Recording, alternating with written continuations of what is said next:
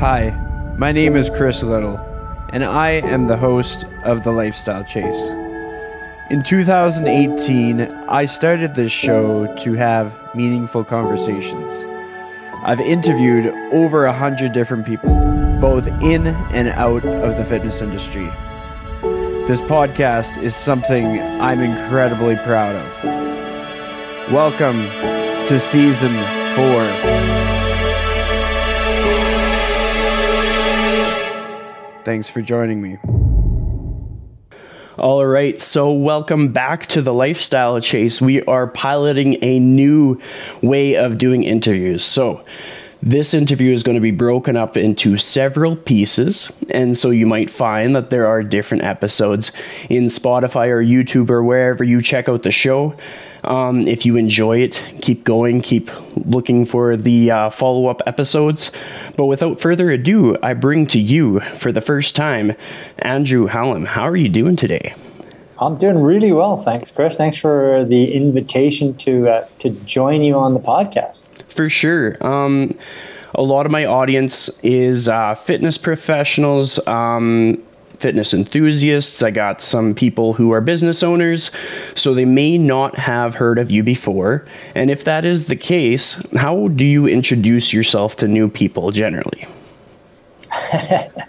well, I let's see here. We um, I, I was born in England and I grew up in Canada.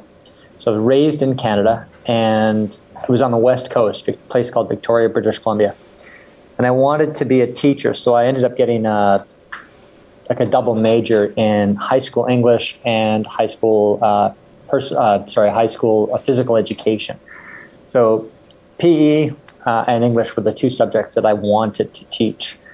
And I ended up being very fortunate early on when I was paying for my college education, I had a part time job at a bus depot.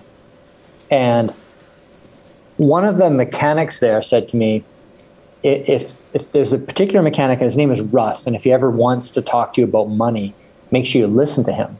And I was 19 years old and cocky, and I said, Well, why would I listen to this guy? And he said, Well, he's a self made millionaire and he, he knows a lot about about personal finance, and uh, and you don't learn this stuff in school. So if you ever get a chance, listen to what he tells you. So one day the guy sat me down and started talking to me about investing money for my future. And I'm 19, so he might as well have been talking Greek.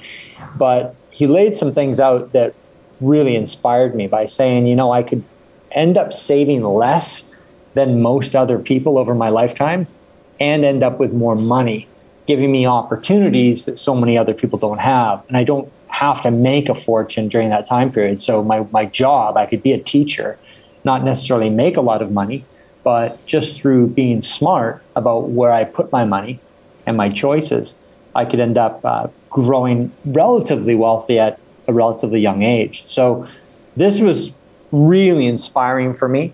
I started writing, I started reading a lot about investing uh, I eventually became a teacher.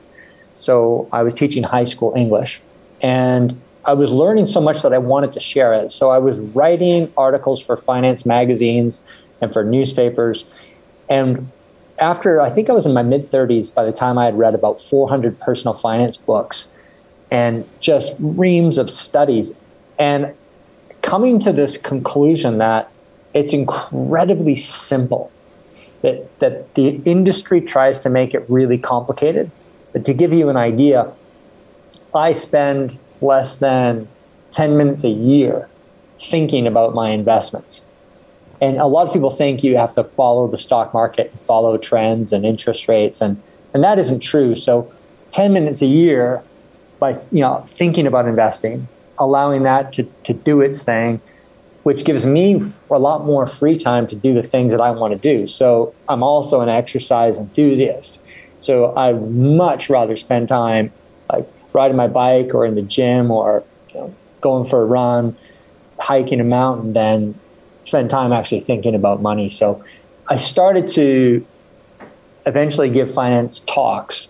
So beyond just the writing, I began giving and delivering financial education talks to people around the world. And that picked up. I, I wrote a book. What I guess what really helped there was I wrote a book uh, called Millionaire Teacher, which became an international bestseller, and then fell into the speaking gig uh, more or less by accident. People were asking me if I would give these talks, and so so uh, pre-COVID, I was giving these talks around the world. Typically, I'd be speaking in 13 or 14 different countries a year, perhaps as many as between 40 and 90 different talks.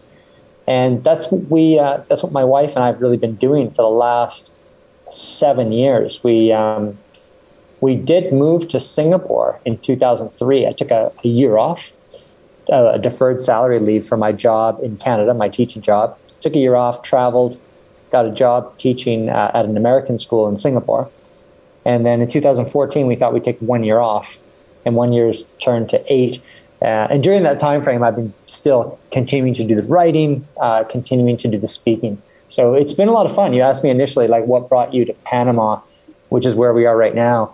And, and I said, it's the sun. We're, we're afraid of winter. We like to go, we'll visit a winter, we'll do some skiing, and then uh, we like to get out of Dodge. We're kind of wimps. We love, uh, we love warm weather. Well, I mean, I was doing some research prepping for this episode, and it kind of sounded like the the pandemic had you back in Canada for a little bit. Um, what were the impacts that uh, this past couple of years have had on you with regards to uh, the global pandemic? You know, we were lucky um, because at the beginning of 2020, uh, my wife and I were cycling around Costa Rica. We have a tandem, and we got some panniers on it, and we th- we said let's spend like six weeks cycling around the entire country, which is awesome. Like I highly recommend it. It has so much incredible variety. And of course, then, you know, Corona was was just a beer. I mean, no one knew anything about it. There were some articles that were popping up in China, you know, something was happening over there. Uh, nothing that we were overtly concerned with. And then we flew to Canada for what was going to be a 12 day visit. And as luck would have it, you know, we ended up flying to stay with my, or to see, you know, to see my family for about 12 days. And then we were going to fly off to Kiev, Ukraine. I'd never been there before, but I was booked to give some finance talks there. And then we had an, an Airbnb booked in Cyprus for a few months after that. And we were going to spend the rest of the year in the south of France. And obviously, you know, COVID hit, and we were stuck in Victoria, British Columbia but as you know, as I mentioned, we were so lucky on a couple of different accounts. One is that uh, they did do a really good job with COVID, and in Victoria, so you know, people followed the rules, and medical system was doing a really good job taking care of people. So that was awesome.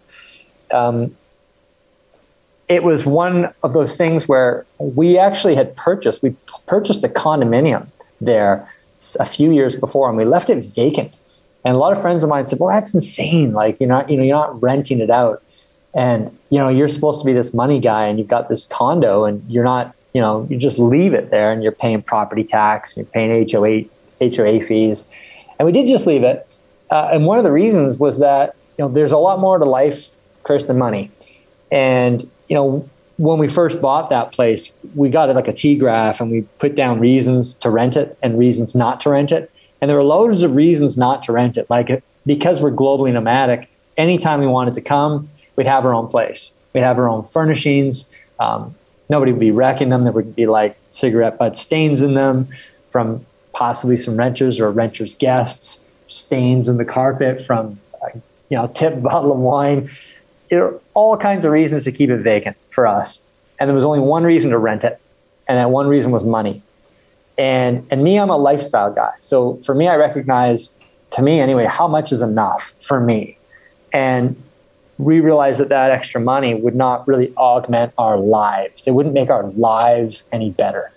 And so it was awesome just having it there. So we were able to move in. You know, the world shut down uh, and I started giving a lot of talks on Zoom. So the, the, the speaking that I previously was doing uh, live ended up uh, being done online. So that was interesting. You know, I mean, the whole world went through this rapid technological growth phase where we all started communicating like that. So yeah, I, my life uh, was was swept up in that as well. So, amidst everything that you kind of went through, and I imagine there was endless pivots and some things that weren't necessarily convenient, what is one thing that uh, you changed about how you do things that you will maintain as we kind of go back to more of a uh, traveling lifestyle where restrictions are, are lessened? You know, I, I think I think the Zoom things are here to stay.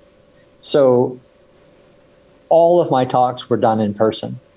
And I have a feeling, Chris, that as the world starts to slowly open up, there will be a shift where I'll go back to doing some live events, but I don't think those Zoom events will be going away anytime soon at all, actually. And, and it's the same, much the same for people who are working instead of in the office, they're working at home. They were doing it via Zoom. That was totally new.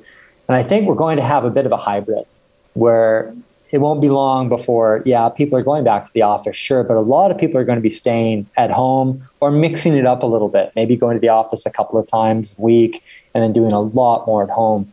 So, yeah, I think my my life example here is probably just very typical of what many of your listeners are hearing this and going, yeah, you know, I can actually see that I can see that happen. I've got some friends who are into physical training, and they're they're some of them are doing it via you know online connections, which they never did before either.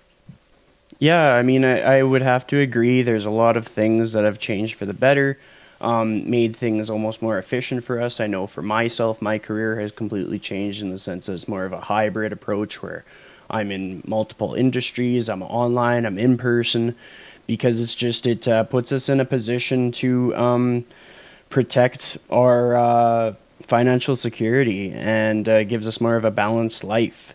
Um, we're going to draw this segment to a close. So, any listeners that are uh, kind of engaged and want to continue listening, check out the next episode. Um, and without further ado, we will end this segment.